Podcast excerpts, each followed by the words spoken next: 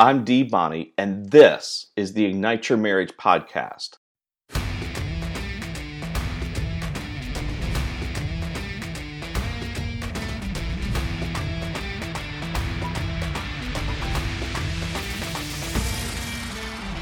I'm an ER doctor turned marriage coach.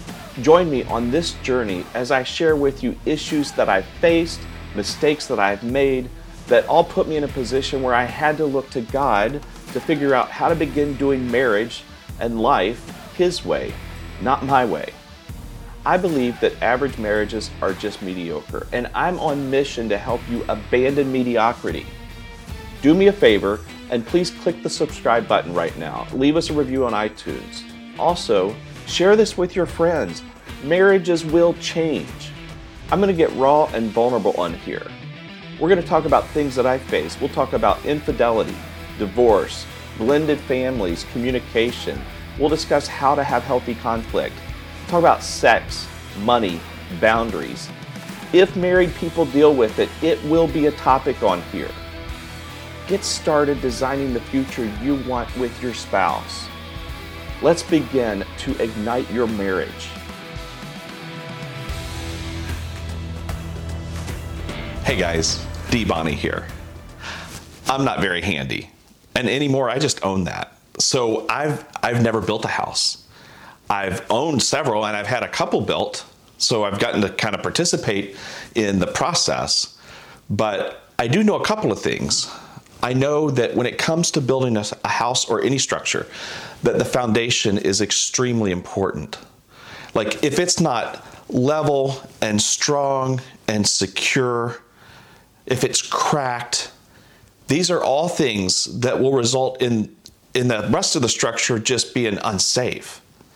Now, I know that when it comes to houses, uh, sometimes sometimes they look fine, especially from the outside they might have the appearance that everything inside is fine. And sometimes when we're inside, things seem fine. But if the foundation is off, if there are problems on that solid base, then the walls might look straight, but we don't know that the support structures are under strain. Or maybe, maybe inside the house, we start noticing that things aren't right. The drywall is cracked and a leaky roof is betrayed by some moisture in the ceiling that shouldn't be there. Yet outside, everything might look great. And in fact, the neighbors might comment on the house and how beautiful it is. And there's just this appearance on the Facebook highlight reel of the exterior of your house that everything's great. What a metaphor for our lives. Have you been there? Have you been in a situation where the external part of your life it looks really good. But inside, inside things are things are starting to come apart. So what that looks like is maybe inside the home there's regret and there's distrust. You know, maybe there's resentment that's been going on for a long time. These things inside of our family, inside of our marriages, right? They're starting to they're starting to cause more problems because that foundation's not there. The structure is starting to get creaky. And then one day even the exterior just comes crashing down and people all around they're like, "Man, like I see it now, but I never would have seen it because they seem so happy." It's pretty easy for us to live in denial that there are problems in our marriage or in our family dynamics. You know, we can put on, I've talked about it before, we can put on this nice facade, right? This fake brick exterior that looks incredible to people. And yet inside, inside we're we're dealing with chaos. We're dealing with loss of love. We're dealing with lack of forgiveness on the outside, people don't see it. You know, all the Facebook pictures, click, like we're all happy, we're a wonderful family, we got it all together. Maybe you've been there, maybe you're there right now, where things are not inside the way they appear outside. And I believe that we need a tactical approach to confront these issues from the foundation all the way up. And I'm going to offer you four suggestions today. But first, let's take a look at three things that can happen that can cause that foundation to start erode and, and it's not it's not as we it's not as it used to be. It's not as we intend it to be. The first idea that i have that causes loss of structural integrity of the foundation is lack of trust. So if you're in a relationship with another person and you blow trust man that's huge. And that might be something kind of benign like failure to disclose a purchase that you made that you don't want your spouse to know about. Uh, it might be lying about where you went, who you were with. Maybe you get caught, maybe you don't. But that that structural integrity is starting to it's starting to become weak. Infidelity, man, that's the atomic bomb of of relationship mistrust. I mean, when we're in a marriage, we expect that other person to be faithful like full of faith. And when infidelity hits, whew, trust is gone. If you know my story, you know that in my marriage three years ago, we, we had to overcome infidelity. And we've done so. and We've done so really well, which is why I'm here talking to you. But man, loss of trust, that's devastating to a home. The second issue that I see happening in, inside of homes, inside of families and marriages, is uh, old injuries flaring up. Like old injuries, either between the two of you as a couple that have been going on for a decade or two, or even injuries that you had that never healed from prior to your relationship. If not dealt with over time, that's going to erode that foundation. And then one day you're looking and you're like, I, I don't know why our walls aren't plumb. I don't know why there's stress fractures in the structure. And then you look back and there's there's unresolved hurts. There's wounds that never got dealt with. And then a third concept is what I've presented as this idea of disempowering negative loops. Disempowering. So wiping the two of you clean of any power, negative loop. So these become things that are just automatic. And a lot of times it's how we communicate. It's it's this chronic difficulty in communication where your wife says one thing to you and your rebuttal is something else that's harmful and then she comes back harmful and you don't even realize that you're doing it after a period of time. It's just the way you are. And you might even just give up on thinking that it can ever change, but I'm telling you that it can. So these disempowering negative loops, right? They become automations. Stimulus, response, stimulus, response, stimulus, response. And if you don't look for it, you're not even going to identify that that's the thing that's tearing your foundation apart. All right, so here we go. I'm going to talk about four tactics that you can use to go back and basically kind of start tearing your structure down and rebuilding it on a solid foundation, on a firm foundation. So, the first idea I want to present is to examine your foundation. So, I mean, we had to strip all the drywall off, look at the studs, get all the way down below the flooring, and look at the foundation that our relationship was built on. This is the point where you really examine the substance of your values. Yes, you have a right to believe however you want to believe. You have a right to set whatever values you want to set. But when trouble comes along, you need to take a serious look at that and think, is this working? For us, we had to find God in the mess. We had to realize that our foundation for our marriage was ineffective. We had to get the jam, jack, we had to get the jackhammer out, and we had to start tearing that up and rebuilding it, relaying a foundation that started with our surrender, our surrender to God. Now, for some of you, that sounds like a really foreign concept.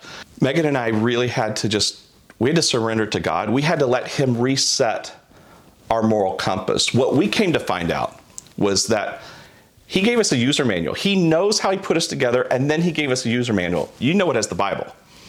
Now, I grew up thinking in such a way that this was a bunch of do this, don't do that, because I'm a wrathful God and you don't want to go to hell when you die. What I've come to learn is that all the do's and don'ts that he put in that user manual, they're there for my protection. So when we just surrendered, we surrendered ourselves and said, God, our, our foundation is not working. We need you to show us how to lay a solid base that we can build our marriage on. What that looked like for us was we had to stop doing things our own way because we had to actually acknowledge that we were doing was not working. Over and over again, it wasn't working. The second idea that I want to present to you is that you need to learn home inspection.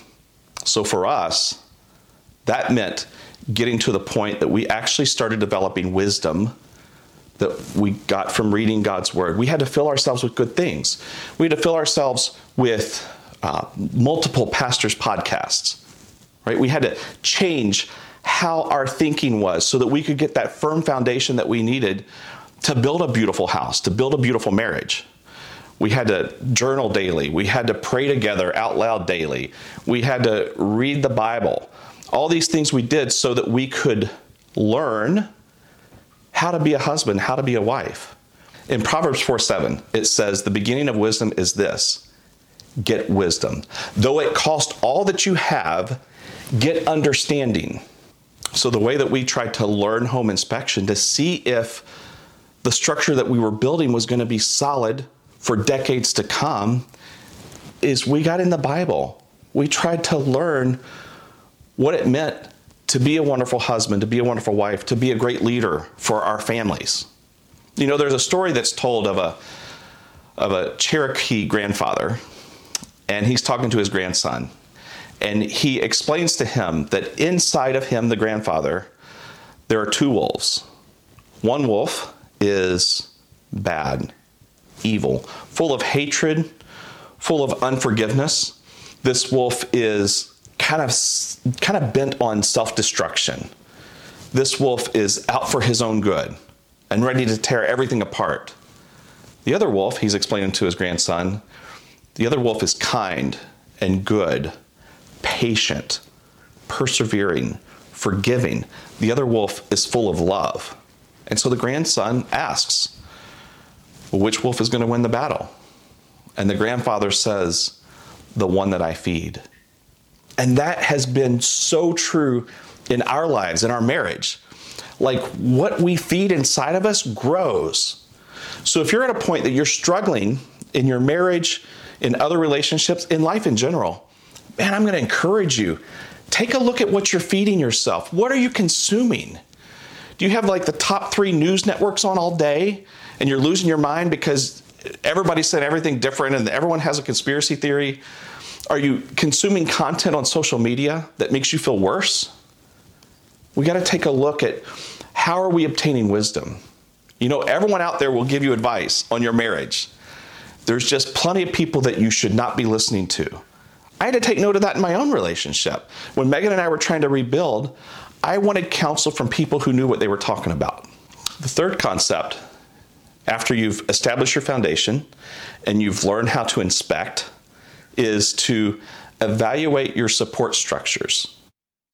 So, in our marriage, once we were surrendering ourselves and trying to learn what it took to be better at doing marriage, when we were trying to figure out that there has to be a different way because what we're doing is setting us up for repeated failures.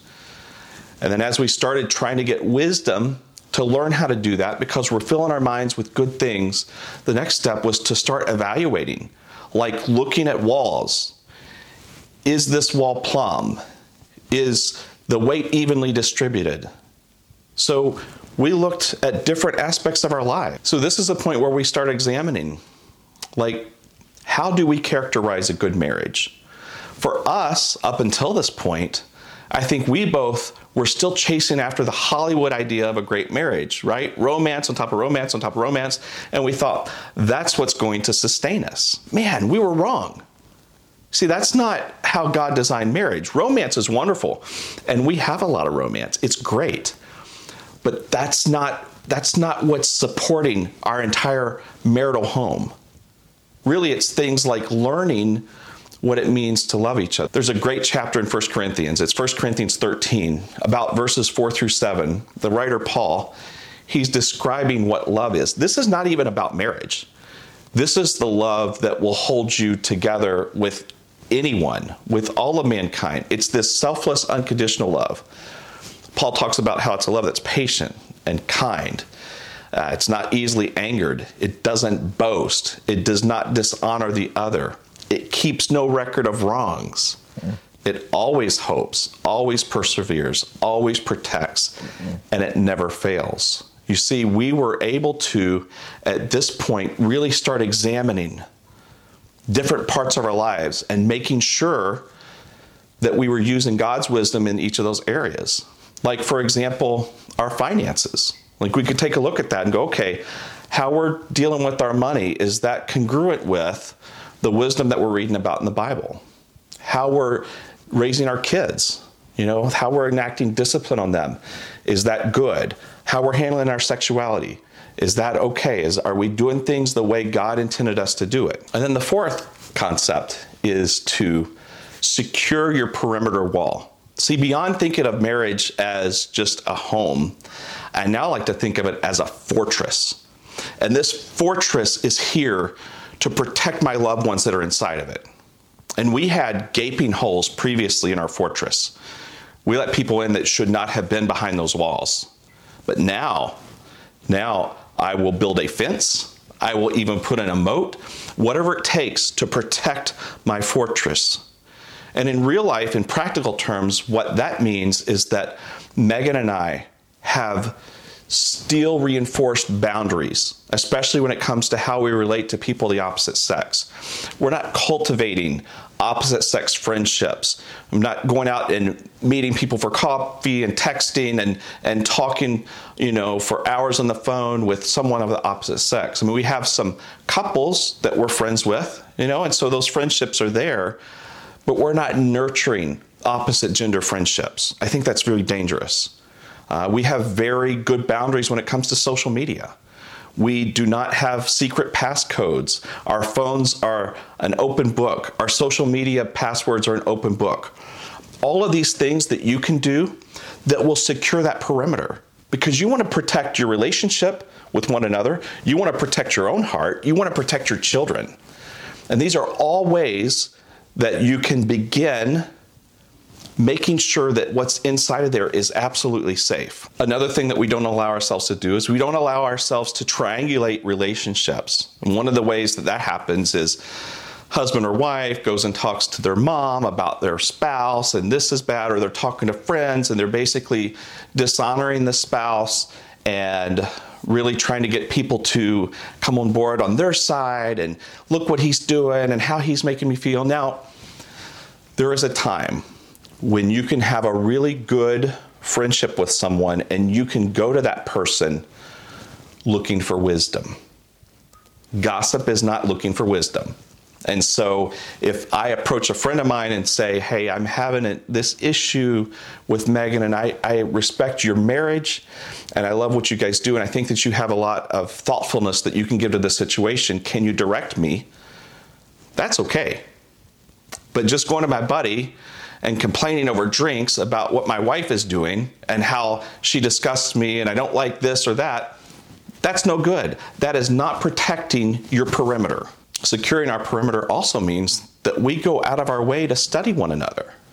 I want to know what Megan likes. I want to know how I can serve her well, how I can show up day after day after day and be the man that God calls me to be, be the man that she needs me to be. So we learn one another's love languages.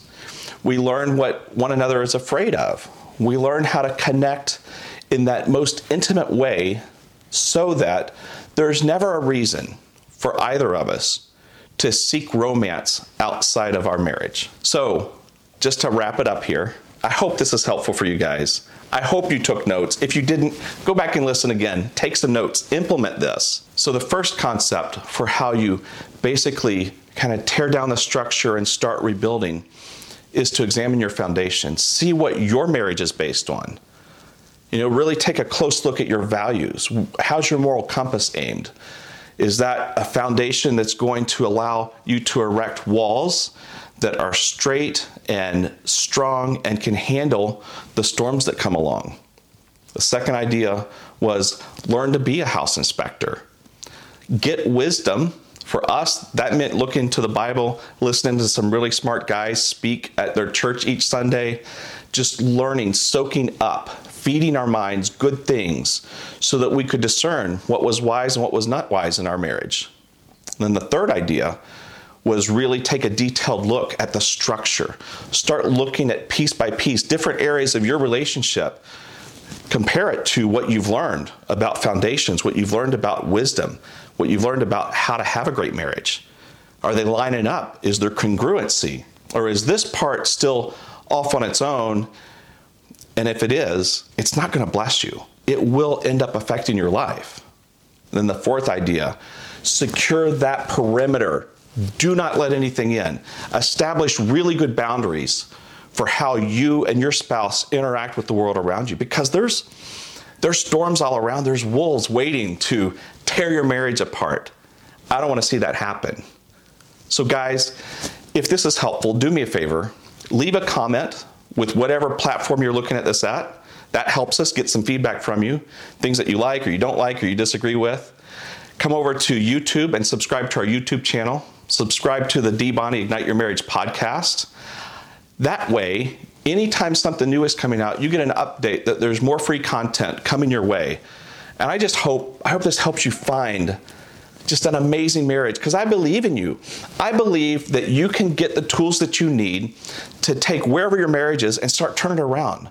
That you can elevate it, that you can ignite it, catch it on fire. There's little embers there from long ago, little embers of love that's still there. And so many times it gets lost in the mess and the chaos, these ashes that are laying on top of it. And I want to start fanning those embers. And I want to see you get a marriage that's just this amazing bonfire. It's going to bless you, it's going to bless your kids, it's going to bless your community. I love you guys. Thanks for tuning in.